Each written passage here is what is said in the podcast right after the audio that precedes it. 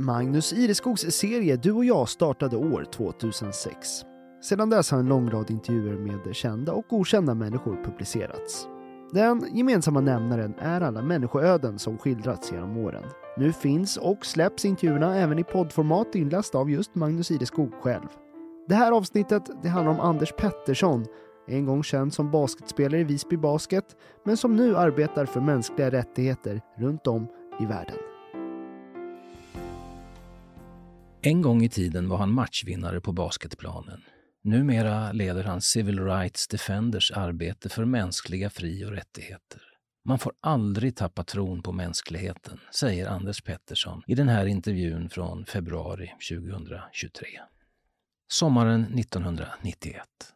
Anders var 23 år och gjorde ett halvårs FN-tjänst på Svenska sjukhuskompaniet i södra Libanon på gränsen mot Israel. Att på det sättet komma ut i världen fanns tidigt bland hans livsmål.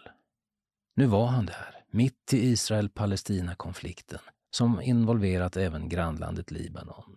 Han minns tydligt hur det öppnade hans ögon. Hur han träffade palestinska män i hans egen ålder som gav uttryck för ett extremt hat mot Israel. Den där staten borde jämnas med marken. Och motsvarande på den israeliska sidan. Palestinska barn borde brännas på bål. Och efter att bara ha varit utomlands på solsemester gav det en verklig tankeställare. Jag tänkte att här kan jag göra något och enda sättet att gå fri från fördomar och förutfattade meningar är att läsa akademiskt, säger han. Vi ska återkomma dit. Anders är hemma på Gotland när den här intervjun görs. En gammal kompis fyller 50 och ska firas av. Han är på ön några gånger om året, bland annat för att hälsa på sin mor. Vi sitter i Almedalsbiblioteket. Inte långt från symbolen för demokratin i Sverige, Almedalsscenen. I Almedalen har han varit många gånger, nätverkat och talat för de organisationer han varit verksam inom. Bland dem finns FNs barnrättsorganisation Unicef där han varit stabschef för Unicefs nationalkommittéer, men även med ledningsarbete för större insatser efter katastrofer med placering i New York. Han har också varit generalsekreterare för organisationen ECPAT Sverige som arbetar mot sexuell exploatering av barn och den organisation i vilken han sedan 2018 är exekutiv chef, Civil Rights Defenders.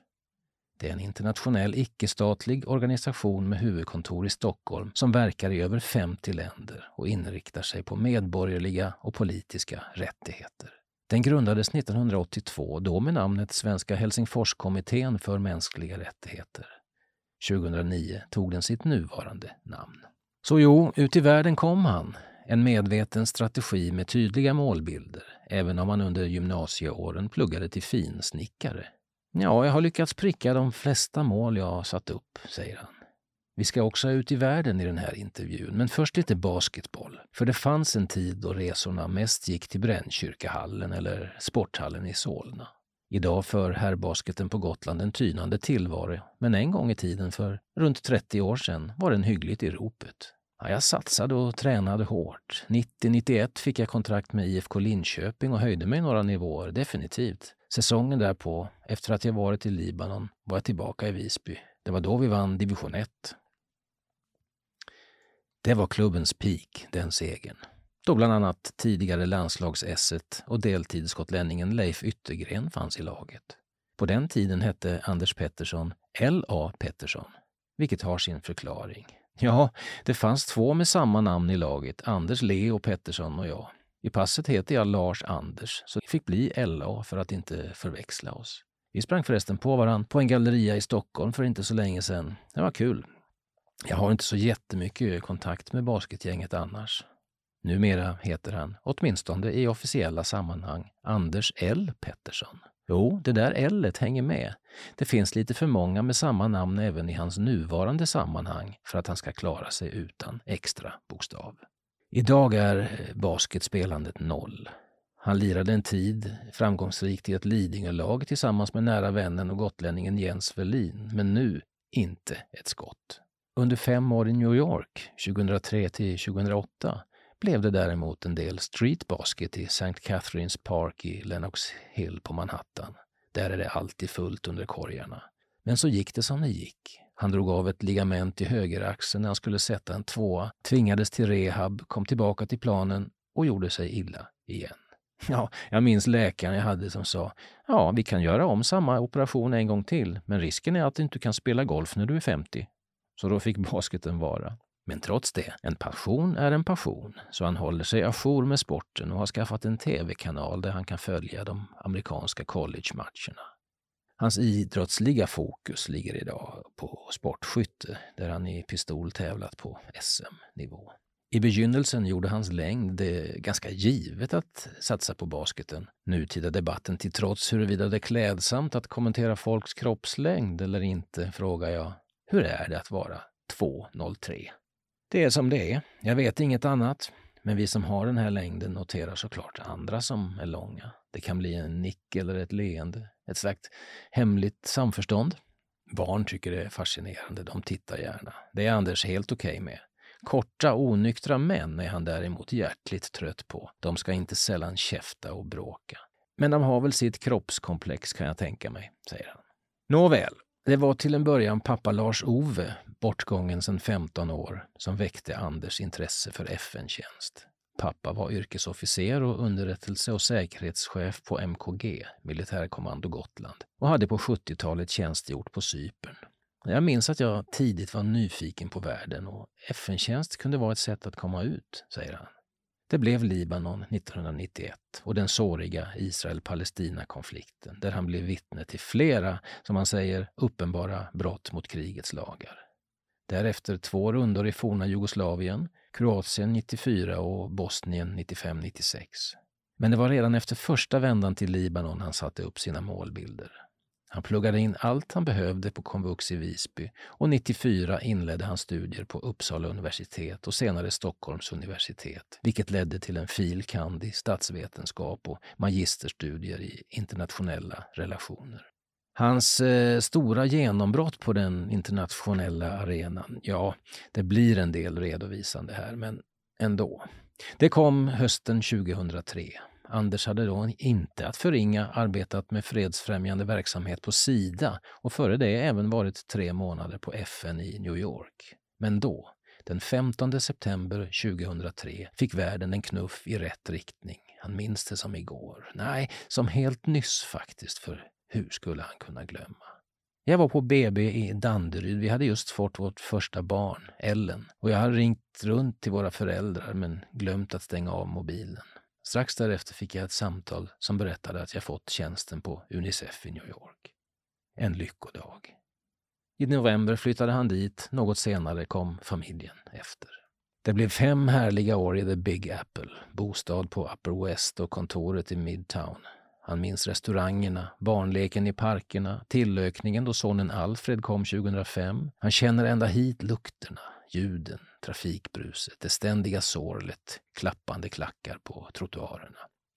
Men också arbetet med Unicef, uppbyggnaden av ett system för snabba insatser som omedelbart kan aktiveras vid katastrofer. Han minns förhandlingar med räddningsverk i olika länder. Bland annat inträffade under hans tid där tsunamikatastrofen i Sydostasien, där över 200 000 personer omkom. Unicef-personal skulle snabbt sättas in i det som blev den största humanitära insatsen i modern tid. Då gällde det, säger han, att vässa sitt ledarskap. Men jag och mitt team vi skapade under de åren ett effektivt system för räddningsinsatser som används än idag. Efter fem år återvände familjen till Sverige. Barnen började nästan bli amerikaner och föräldrarna ville ge dem en svensk grund. Via fyra ytterligare år på Unicef med nationalkommittéerna och lika lång tid på ECPAT fick han förfrågan om att leda Civil Rights Defenders. Där är han idag.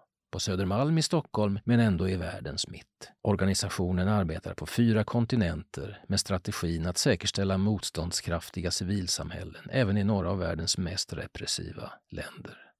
Civil Rights Defenders är en politiskt obunden organisation som ofta beslås med att vara vänstervriden och statligt stödd. Men så är inte fallet, säger Anders. Nej, vi bjuder in alla som vill till samtal och vi granskar och kritiserar alla. Senast hade han samtal med Magdalena Andersson, nyligen Ebba Busch, påpekanden mot bådas som organisationen tycker flathet i att motverka antidemokratiska krafter framfördes. Och så länge som vi får skit av NMR eller Svensk-kubanska föreningen, då gör vi ett bra jobb. För det som hänt i Europa har de facto börjat hända också i Sverige. Attackerna mot oss och andra i civilsamhället blir allt vanligare och då måste regering och opposition säga ifrån. Han menar att organisationens arbete behövs mer nu än på länge då graden av demokrati i världen sjunkit till 1989 års nivå. 20 års utveckling har utplånats, menar han. Jag var i Ungern häromveckan och det är tydligt vilken negativ påverkan Orbán haft på landet och människorna med senaste tidens politik. Allt fler länder drar märkbart mot ett antidemokratiskt system. Han räknar upp sex länder i EU där förändringen är mätbar. Grekland, Ungern, Polen, Slovenien, Tjeckien och Kroatien. Och så kan vi lägga till Italien efter Melonis valseger. Samma tendenser ser vi i Sverige där det verkas för inskränkta fri och rättigheter. Befinner sig Sverige under attack, skulle du säga?